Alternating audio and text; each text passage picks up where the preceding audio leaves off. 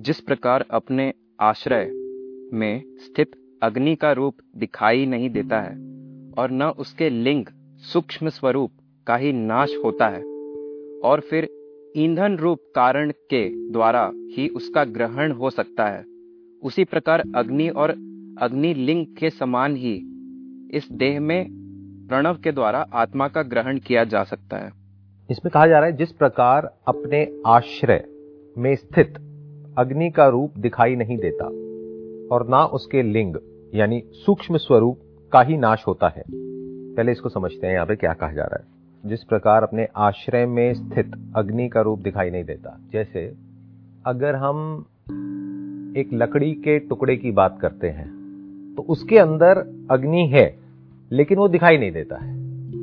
आप वुड को टच करोगे तो देर इज़ नो हीट उसको देखोगे तो there is no light that is emitting from it but we know that जहाँ पर भी लकड़ी है, वहाँ पर अग्नि उसके अंदर विराजमान है।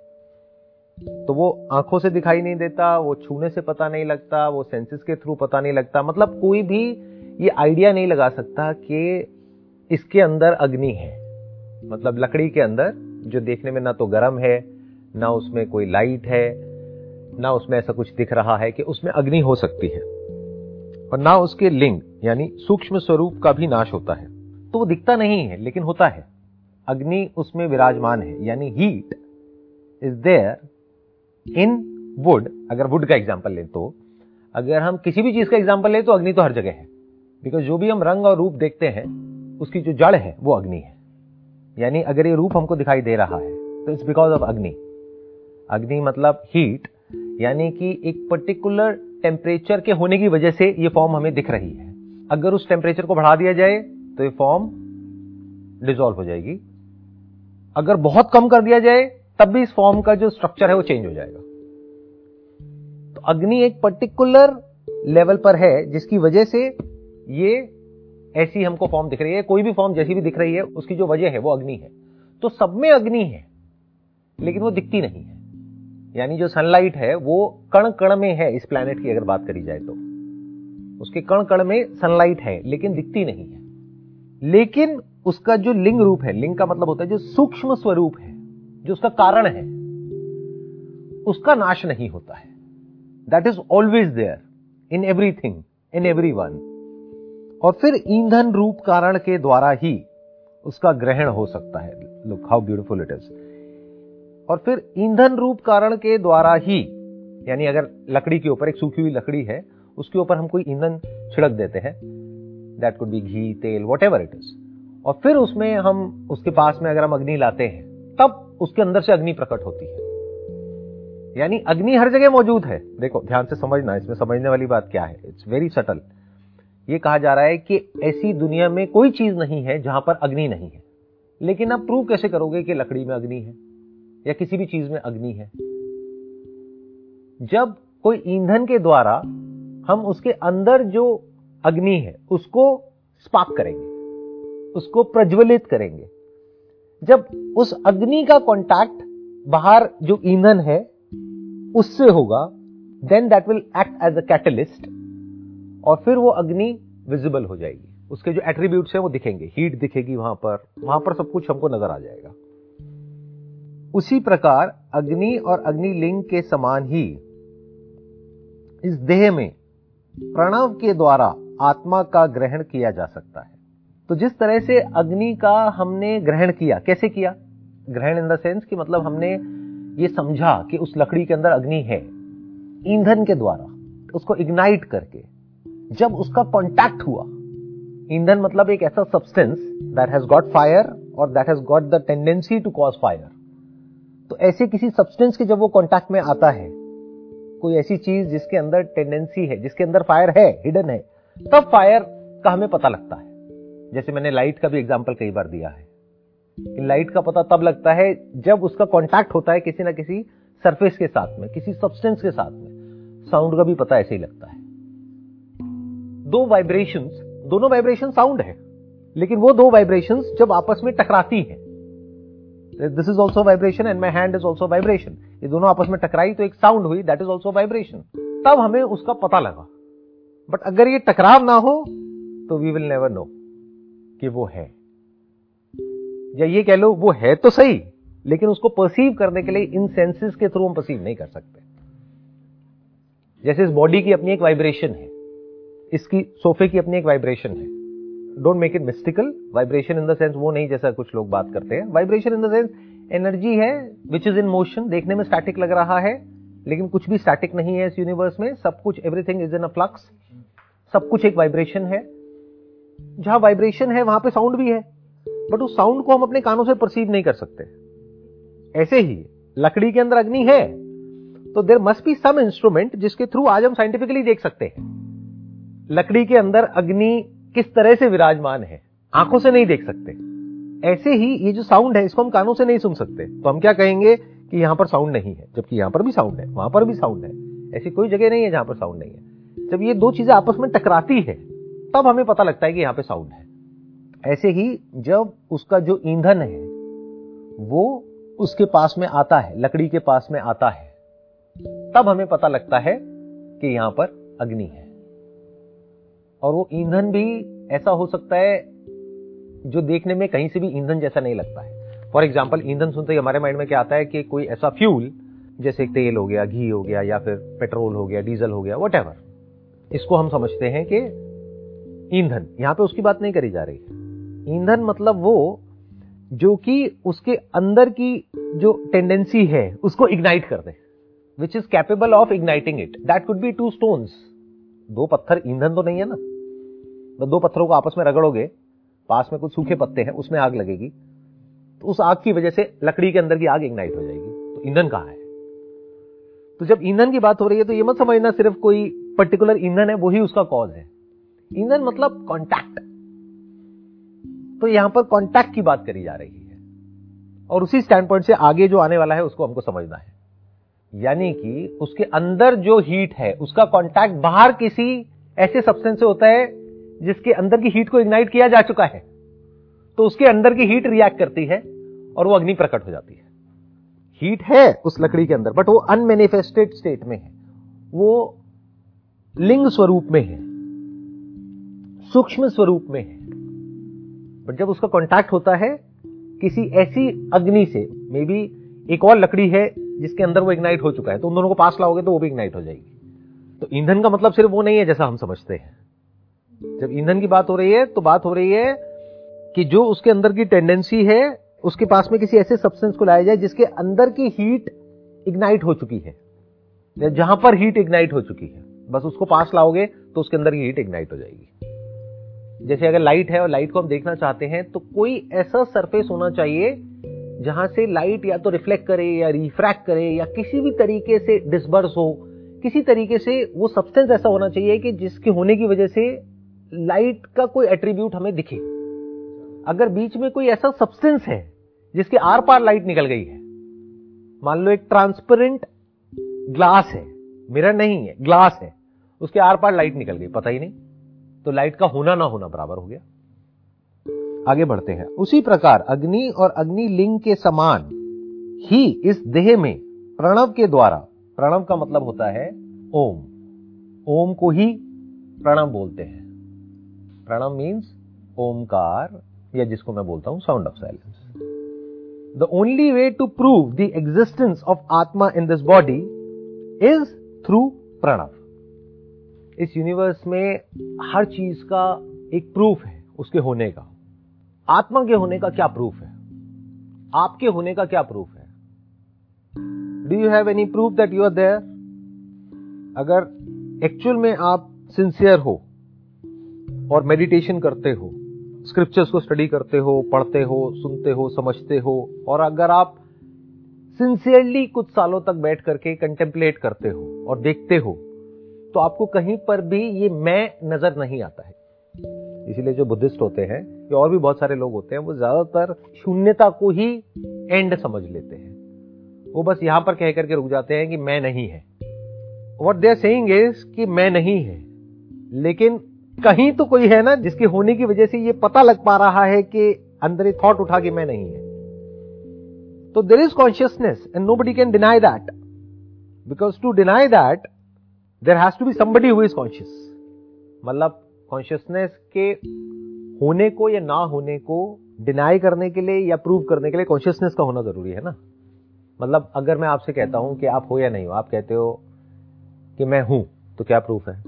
आप कहते हो मैं नहीं हूँ तो कौन कह रहा है मैं नहीं हूँ? इसका मतलब आप हो तो सही, लेकिन आप क्या हो?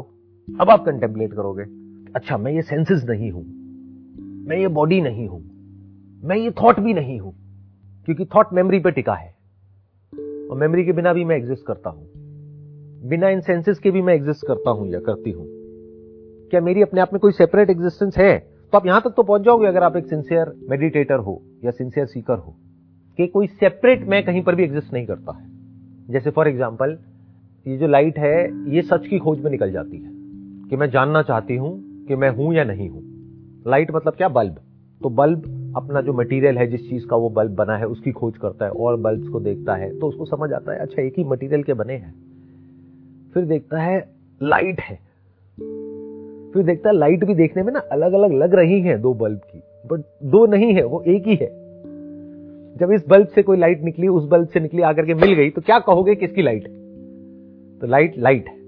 बल्ब का जो मटेरियल है, जिस सोर्स के वो बने हैं, उसमें भी कोई डिवीज़न नहीं है। लाइट में कोई डिवीज़न नहीं है।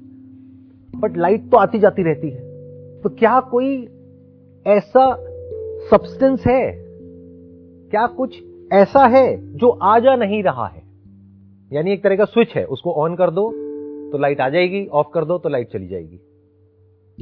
तो is this something that is beyond that switch beyond the bulb and beyond this presence and absence of light यानी कि इलेक्ट्रिसिटी बट गड़बड़ क्या हुई? सबको पढ़ करके जो थियोरटिकली पढ़ते हैं और थियोरटिकली इसको समझने की कोशिश करते हैं, उन्होंने क्या ये सोचा कि पहले लाइट को बंद करो? फिर कहीं शायद कोई इलेक्ट्रिसिटी होगी, उसका एक्सपीरियंस होगा। बट अगर लाइट बंद हो गई तो एक्सपीरियंस कैसे होगा? लाइट इज़ लाइक कॉन्शियसनेस तो जिस वक्त आप जाग रहे हो, उसी वक्त तो ये देख सकते हो कि आप हो या नहीं हो। तो तुरिया का मतलब लोगों ने क्या निकाल लिया जो फोर्थ स्टेट है। एक है जागृत, स्वप्न, सुषुप्ति। और तुरिया। तुरिया मतलब द फोर्थ डायमेंशन जिसको यहाँ पर प्रणव कहा जा रहा है।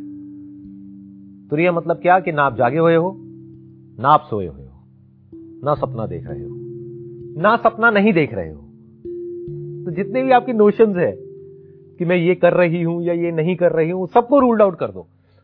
फिर एंड में जो बचा रह जाता है, उस सबका जो ग्राउंड होता है, उन तीनों स्टेट्स का, जागृत स्वप्न, सुषुप्ति का, उसको आप देख लेते हो। किस वक्त? जागृत के वक्त। यानी फायर को किस वक्त देखा जा सकता है? जिस वक्त फायर इग्नाइटेड है। जब नॉन इग्नाइटेड है, तब नहीं देख सकते। तो you need this body in order to prove the existence of the self जो लोग इमेजिन करते हैं ना कि इस बॉडी से बाहर निकल करके मैं कहीं किसी सेल्फ को एक्सपीरियंस करूँगा, या फिर इस बॉडी से बाहर निकल करके मैं इस लोक को एक्सपीरियंस करूँगा, यहाँ पे उस सबको हटाया जा रहा है। बिल्कुल क्लियर तरीके से बताया जा रहा है कि अगर आपको अग्नि को समझना है, या अग्नि के एग्जिस्टेंस को प्रूव करना है तो उसका जो कारण है, यानी कि जो ईंधन है वो कारण हो गया, उसके द्वारा ही उसका ग्रहण हो सकता है। तो किसी ऐसे मटेरियल के कांटेक्ट में वो होना चाहिए, जिसके कांटेक्ट में आने की वजह से आप ये प्रूव कर सको कि वो है। तो ऐसे ही देह में प्रणव के द्वारा आत्मा का ग्रहण किया जा सकता है। जबकि ये भी कहते हैं यहाँ पे उपनिषद में कि आत्मा का ग्रहण नहीं हो सकता है। आप उसको ग्रहण नहीं कर सकते हो। जो लोग इसको लिटरली समझने की कोशिश करेंगे, वो बुरी तरीके से कंफ्यूज हो जाएँगे। क्योंकि एक वर्ष में कुछ और कहा जाएगा, दूसरे में कुछ और कहा जाएगा, तीसरे में कुछ और कह दिया जाएगा। उनको सब कुछ याद हो जाएगा। हर पेज पे उनको पता होगा कहाँ पर क्या लिखा हुआ है। एक एक मंत्र उनको याद है। बीस साल से तीस साल से पढ़ रहे हैं तो याद हो गया है। बट समझ कुछ भी नहीं आया है। जिस तरह से अग्नि का हमने ग्रहण किया, कैसे किया? अग्नि को इग्नाइट करके। तो ऐसे ही हमको अगर कॉन्शियसनेस के एग्जिस्टेंस को प्रूव करना है तो we have to go beyond our senses and memory तो while you are conscious and you are just sitting and not holding on to anything or trying to get rid of anything and एक एक करके sensations आ रही है, जा रही है at the level of your senses and at the level of your memory जब वो सब चला जाता है एंड में कुछ ऐसा है जो बचा रह जाता है। जिस जगह पर जो ऑब्ज़र्व कर रहा होता है और जिसको ऑब्ज़र्व किया जा रहा होता है, उन दोनों में कोई डिफरेंस नहीं होता है। जहाँ पर ऑब्जर्वर इज़ दी ऑब्जर्व्ड और जब तक ऐसे किसी सब्सटेंस के हम पास नहीं पहुँचते हैं, तब तक ये डिवीज़न बना रहता है। तब तक ये इल्यूजन बना रहता है कि मैं ऑब्ज़र्व से अलग हूँ। तो देर इज़ अ प्लेस जहाँ पर जा करके जो देखने वाला होता है और जो दिख रहा होता है, यानी जो सब्जेक्ट है और ऑब्जेक्ट है, वो दोनों आकर के इस तरीके से मिल जाते हैं, जहाँ पर ये डिफ्रेंशिएट करना इम्पॉसिबल हो जाता है कि सब्जेक्ट क्या है और ऑब्जेक्ट क्या है। जिसकी वजह से आत्मा के एग्जिस्टेंस को प्रूव किया जा सकता है। नहीं तो atma is just a concept an abstract concept which is there in people's mind कहीं से सुन लिया, कहीं से पढ़ लिया और कुछ भी अपने माइंड में इमेजिन करते चले जा रहे हैं। तो आपको देह की ज़रूरत है। जैसे कुछ लोग बोलते हैं ना कि देह किसी काम की नहीं है, बकवास। बिना देह के आप आत्मा के एग्जिस्टेंस को प्रूव कर ही नहीं सकते। तो ये एक ऐसा इंस्ट्रूमेंट है जिसके थ्रू आप एक ऐसी रियलिटी को देख सकते हो, जहाँ पर उस रियलिटी को देखने वाला और उस रियलिटी में कोई डिवीज़न नहीं होता है। कोई स्पेस नहीं होता है, कोई टाइम का इंटरवल नहीं होता है। नहीं तो जो भी हमारा परसेप्शन होता है, या तो उसमें स्पेस का गैप होता है, या टाइम का गैप होता है। एक होता है ऑब्जर्वर ऑफ़ थॉट यानी कि थिंकर एक होता है थॉट फिर एक होता है thinking thinking is the process of going from one thought to the next thought chain of thoughts उसको थिंकिंग बोलते हैं। अगर थिंकिंग को हम रोक पाए यानी कि अपनी ब्रेन को इस तरीके से ऑब्ज़र्व कर पाए कि जहाँ पर सिर्फ़ एक थॉट है। तो वहाँ पर क्या बचा रह जाता है? एक थॉट और थिंकर जो देखने में अलग अलग लग रहा होता है, लेकिन एक्चुअल में एक ही होता है। Because minus thought there is no thinker but वहाँ पर आप थॉट के एग्जिस्टेंस को तो प्रूव कर सकते हो। बट जो थॉट का ग्राउंड है, वो कहीं भी नहीं है। तो आप यहाँ तक तो पहुँच सकते हो कि there is no separate thinker from thought तो thinker becomes and the thought is non existent thought is just for namesake तो thinker is just for namesake यहाँ तक तो ठीक है। तो इसका मतलब कहीं भी कोई सत्य नहीं है। और यहाँ पे जाकर के लोग फंस जाते हैं स्पिरिचुअल पाथ पे। क्योंकि हर तरह के लोगों को सुनते हैं और सुन सुन करके अंदर खिचड़ी बन जाती है। जहाँ पर कहीं भी एक्सपीरियंस की तो कोई बात ही नहीं करता है। सब सिर्फ़ बोलते रहते हैं। जो उनके मन में आता है वो। और आपको यह भी नहीं पता है कि जो आपको बोल रहा है या बोल रही है, कभी उसने खुद भी किसी ऐसी रियलिटी को देखा है जिसके बारे में वो बात कर रहा है? क्या कभी उसने खुद ने कभी अग्नि को इग्नाइट किया है अपने अंदर की अग्नि को? या बस उस अग्नि के बारे में कहीं से पढ़ लिया है और आपको बता रहा है? तो वो कन्विक्शन कभी आ ही नहीं सकता उसके अंदर। तो put it in simple and straightforward way अगर कोई ऐसा गुरु है या कोई ऐसा टीचर है या कोई ऐसा आचार्य है या कोई भी है जो कहता है कि साउंड ऑफ़ साइलेंस झूठ है, या साउंड ऑफ़ साइलेंस नहीं है तो वो जो गुरु है या जो भी है, वो खुद भटका हुआ है और औरों को भी भटका रहा है। Without the experience of the sound of silence you can talk about it give different names to it but you yourself confuse और जो सुनने वाले हैं वो भी कंफ्यूज हो जाएँगे। साइंस का मतलब क्या है? प्रूफ और इससे ज़्यादा साइंटिफिक आपको और कहीं कुछ नहीं मिलेगा as far as self knowledge is concern बाहर की नॉलेज में scientific evidence is the proof तो ऐसे ही पहले के जमाने में ऋषि मुनियों ने हर चीज़ को बारीकी से देखा और फिर देख करके कहा, उसका प्रूफ क्या है? लकड़ी के अंदर अग्नि है, इसका प्रूफ क्या है? जब उसको इग्नाइट किया तो पता लगा हाँ है। इट इज़ देयर यानी कि ये जो लाइट है अलग अलग बल्ब में अलग अलग लाइट उपनिषद ये कह रहे हैं कि इन सब बल्ब के पीछे कुछ ऐसा है जो लाइट की तरह दिखता नहीं है। एक ऐसा सोर्स है, एक ऐसा मटेरियल है जिसकी वजह से इन सब बल्ब के अंदर लाइट है। और उसी लाइट की वजह से ये सब कुछ एग्जिस्टेंस में है। और इन दोनों का सोर्स यानी कि जो भी ऑब्जेक्ट्स हैं, जो स्लाइड पर टिके हैं, और वो लाइट जिसकी वजह से ये सब कुछ इल्यूमिन हो रहा है, उन दोनों का सोर्स एक है। लेकिन उसको देखा नहीं जा सकता है उसको कानों से सुना नहीं जा सकता है, उसको टच नहीं किया जा सकता है, उसको ग्रहण नहीं किया जा सकता है। लेकिन वो है। तो अब ये कैसे जानोगे कि वो है? तो यहाँ पर क्या कहा जा रहा है? पहले तो बल्ब ऐसा होना चाहिए कि उसमें लाइट जल सके। अगर बल्ब फ्यूज है तो इलेक्ट्रिसिटी तो छोड़ो। आप लाइट के एग्जिस्टेंस को ही प्रूव नहीं कर सकते। तो क्या कहा जा रहा है कि बल्ब ऐसा होना चाहिए जो फ्यूज ना हो, बल्ब प्रॉपर वर्किंग कंडीशन में होना चाहिए। इनफैक्ट ऐसी कंडीशन में होना चाहिए कि अगर बल्ब बाहर देखता है तो उसको लाइट नज़र आती है और पीछे देखता है तो लाइट का सोर्स नज़र आता है, यानी कि इलेक्ट्रिसिटी अब ये एग्ज़ाम्पल है, इसको एज इट इज़ मत ले लेना कंफ्यूज हो जाओगे। क्योंकि इलेक्ट्रिसिटी के लिए तारे चाहिए तो अब आप कहोगे तारे कहाँ है यहाँ पर? वायर्स कहाँ है? इन अदर वर्ड जब हम बाहर देखते हैं तो हमें ये वर्ल्ड दिखता है। इससे इस वर्ल्ड की एग्जिस्टेंस प्रूव हो जाती है कि वर्ल्ड एग्जिस्ट करता है, इसको डिनाई नहीं किया जा सकता है। इसका एक्चुअल में मटेरियल क्या है? अगर इस इंस्ट्रूमेंट से ना देखो, किसी और से देखो तो ये क्या है? उस पर बहुत बड़ा क्वेश्चन मार्क है। बट ये कोई नहीं कह सकता कि यहाँ पर कुछ भी नहीं है। Because something cannot come out of nothing that's a scientific law तो ये जो पूरा का पूरा यूनिवर्स दिख रहा है, इसके पीछे कहीं ना कहीं कुछ ना कुछ तो है। ये जो वर्ल्ड है, जिसको ऑब्जेक्ट बोलते हैं, उसकी तो एग्जिस्टेंस प्रूव हो जाती है। बट ये जो सब्जेक्ट है, यानी कि एक कॉन्शियस बीइंग है, यानी कि हम है, हम इस यूनिवर्स को देख रहे हैं। हमारे यहाँ पर कुछ टच होता है तो हमको गर्म ठंडा फील होता है। तो इसका मतलब कॉन्शियसनेस है, लेकिन उसका प्रूफ क्या है? तो यहाँ पर क्या कहा जा रहा है? If you want to prove that there is atma तो that can only be proved when this body is fully ignited is in proper working condition जैसे जो बल्ब प्रॉपर तरीके से लाइट को ही नहीं एमिट कर पा रहा है, या फ्यूज है, या खराब है, या प्रॉपर तरीके से काम नहीं कर पा रहा है, वो क्या जानेगा इलेक्ट्रिसिटी के बारे में? ऐसे ही, अगर आपकी बॉडी एक प्रॉपर वर्किंग कंडीशन में नहीं है तो आप साउंड ऑफ़ साइलेंस को एक्सपीरियंस नहीं कर सकते। इसीलिए आप देखोगे ओल्ड एज में अगर आप किसी को कहोगे तो 90 परसेंट लोग उसको एक्सपीरियंस नहीं कर पाएँगे।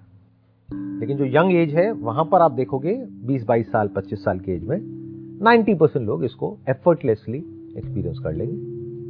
क्योंकि अभी जो बॉडी है, ये जो देह है, ये अभी पूरी तरह से एक्टिव है या फिर अपनी पूरी मतलब वो ईंधन अपनी फुल फोर्स में जल रहा है। वो ईंधन कैपेबल है उसके अंदर की अग्नि को इग्नाइट करने के लिए। ऐसे ही ये जो बॉडीज हैं, ये जितनी यंग होगी जितनी फ्लेक्सिबल होगी, जितनी फिट होगी, उतनी ही जल्दी, एक सेकंड के अंदर अंदर, हम साउंड ऑफ़ साइलेंस को परसीव कर लेंगे। अगर कोई पॉइंट करता है तो। पॉइंट कौन कर सकता है? जिसने खुद ने कभी एक्सपीरियंस किया हो। जिसने खुद ने ही उसकी एग्जिस्टेंस को डिनाई कर दिया है। उसका तो भगवान ही मालिक है। उस गुरु का भी और उसके चेलों का भी। तो इसीलिए इस देह में प्रणव के द्वारा आत्मा का ग्रहण किया जा सकता है। तो ये जो अष्टांग योग में आठ स्टेप्स बताए गए हैं, वो किस लिए है? ताकि देह को आप इतना कैपेबल बना सको कि वो उसको इग्नाइट कर सके।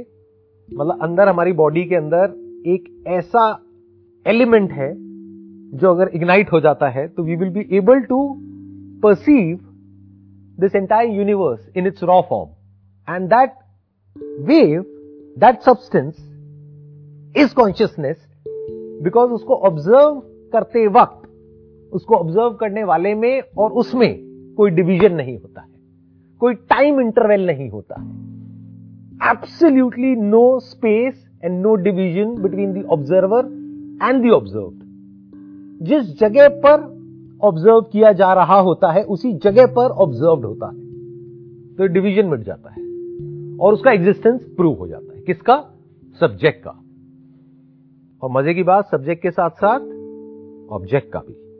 क्योंकि ऑब्जेक्ट के भी, यानी कि ये जो यूनिवर्स है, इसके भी कॉज तक अभी साइंस पहुँच नहीं पाई है। बात करती है एक यूनिफाइड फ़ील्ड के बारे में, कि एक ऐसी फ़ील्ड है जिसके ऊपर ये सब कुछ टिका हुआ है। बट वो फ़ील्ड अभी किसी भी इंस्ट्रूमेंट के दायरे में नहीं है। बट हमारे पास में कितना कमाल का इंस्ट्रूमेंट है इसको आप फ्यूल की तरह देख सकते हो, जिसको अगर आप प्रॉपरली इग्नाइट कर दो तो उसको एक्सपीरियंस किया जा सकता है। अब उसको इग्नाइट करने के दो तरीके होते हैं। एक तरीका है तपस्या। तप मतलब क्या होता है? किसी चीज़ को तपाना, जहाँ पे हीट जनरेट होती है। आज तक होता आया था इस दुनिया में, वो क्या था कि आप तप करो मेडिटेशन करो, ध्यान करो, इसको पढ़ो, चिंतन करो इसके ऊपर, अपने गुरु की बातें सुनो। और फिर बैठ करके ध्यान करो। फिर ऐसा एक पॉइंट आएगा जहाँ पर जा करके ये बॉडी इतनी तप जाएगी, या बॉडी इतनी थक जाएगी और इतनी हीट जनरेट होगी कि आपका इंटरेस्ट कुछ देर के लिए अपने सेंसेस में, उस सेंसेस के ऑब्जेक्ट्स में और थॉट में हर तरफ़ से ध्यान हट जाएगा। जब वो सब हटेगा तो कुछ बचा रह जाएगा। एक ऐसी रियलिटी होगी जो सेल्फ एविडेंट होगी, जिसके होने के लिए किसी और की ज़रूरत नहीं होगी।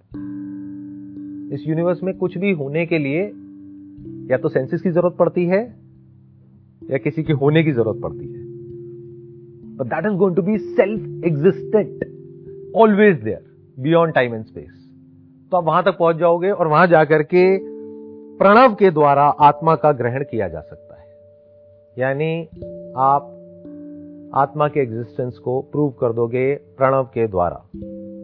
इसको आप प्रणव कहो, आत्मा कहो ब्रह्मन कहो, अनंतनाद कहो, ओम कहो, ओमकार कहो, सत्य कहो, नित्य कहो, अखंड कहो, कुछ भी कहते रहो, उससे फ़र्क नहीं पड़ता है। उस एक को ही अलग अलग नाम दे दिए गए हैं, जिसको डिस्क्राइब करना पॉसिबल ही नहीं है, क्योंकि डिस्क्रिप्शन हमेशा फॉर्म का होता है, और फॉर्म के एट्रीब्यूट्स का होता है, यानी गुणों का होता है, वो तो निर्गुण है, उसको कैसे डिस्क्राइब करोगे? तो एक तरीका था पास्ट में आज तक जैसा होता आया। वो क्या था कि अपनी बॉडी को आप तपाओ माइंड को तपाओ then you will come across something that is burning within you you will see that reality for the first time but ऐसा लाखों में कुछ लोगों के साथ होता है। तो जिनके साथ हुआ, उन्होंने वही रास्ता बताया आगे। बट पहली बार हिस्ट्री में ऐसा हुआ कि जब मैं यहाँ पहुँचा, जैसे भी पहुँचा। तो मैंने वो गलती नहीं करी जो पास में लोगों ने करी, यानी कि क्या उन्होंने वही रास्ता बताया जिस रास्ते से वो खुद वहाँ तक पहुँचे। मैंने एक्सपेरिमेंट किया। I love playing with things I don't believe in following a path चाहे वो पाथ कितना भी पुराना क्यों ना हो। तो मैंने एक्सपेरिमेंट किया, लोगों से बात करी डायरेक्टली पॉइंट कर दिया। बिल्कुल ऐसा है कि मैंने आपको एग्ज़ाम्पल दिया कि एक है जो पास्ट में जो पाथ था वो कैसा था? आप एक लकड़ी की तरह हो। ये जो बॉडी है ये एक लकड़ी की तरह है। तो क्या कहा जा रहा है? तपाओ इसको। और जो ईंधन है वो क्या है? ये मंत्र है। स्क्रिप्चर्स है। या जो गुरु है उसकी बातें हैं। तपाओ। एक ऐसा पॉइंट आएगा कभी शायद जब तपने के बाद में 20, 30, 50 साल बाद you will come across something जिसके बारे में सारे वेद, सारे उपनिषद बात कर रहे हैं, जिसका सब गुणगान कर रहे हैं। चाहे कोई भी है पास्ट में, किसी भी रिलीजन से है, किसी भी ट्रेडिशन से है, किसी भी स्पिरिचुअल पाथ से है, सबने बात करी है कि हाँ इस सबके बियॉन्ड भी कुछ है, कोई रियलिटी है।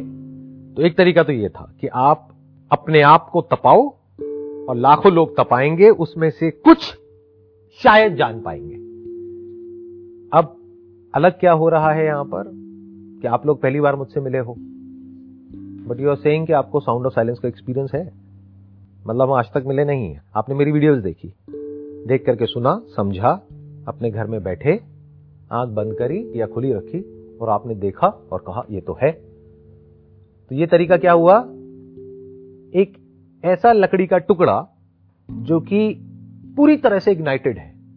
वो आपके पास आया और आकर के क्लियरली बोल दिया कि आपके अंदर अग्नि है। देखो चेक करो। और आपने देखा और आपने कहा हाँ है। और फिर उसने कहा कि अब समझ लो कि यहाँ पे क्या लिखा हुआ है। अगर समझना चाहते हो तो। तो अभी आप लोगों को यह क्लियर नहीं है कि जो ऑब्जर्वर है और ऑब्जर्व्ड है, वो किस तरह से एक है? वो एक है भी या नहीं है? साउंड ऑफ़ साइलेंस ही आत्मा है तो क्यों है? अगर साउंड ऑफ़ साइलेंस आत्मा नहीं है तो आत्मा क्या है? ब्रह्म क्या है? किसके बारे में यहाँ पे बात करी जा रही है? तो क्या कोई और सब्सटेंस है? कोई और तत्व है? कुछ और है इसके अलावा। तो अभी you have got lot of question in your mind and there must be तो you have to figure out the answers by yourself मैं क्या हूँ? भगवान क्या है? ये यूनिवर्स क्या है? लाइफ क्या है? डेथ क्या है? ये सब नहीं पता ना हमें। तो उसके लिए उपनिषद है। प्लस जो उपनिषद जिसके बारे में बात कर रहे हैं, उसका बोध आपको है। यानी कि साउंड ऑफ़ साइलेंस अब क्या करना है, क्या नहीं करना है, आपकी मर्ज़ी। जैसा ठीक लगे वैसा करो।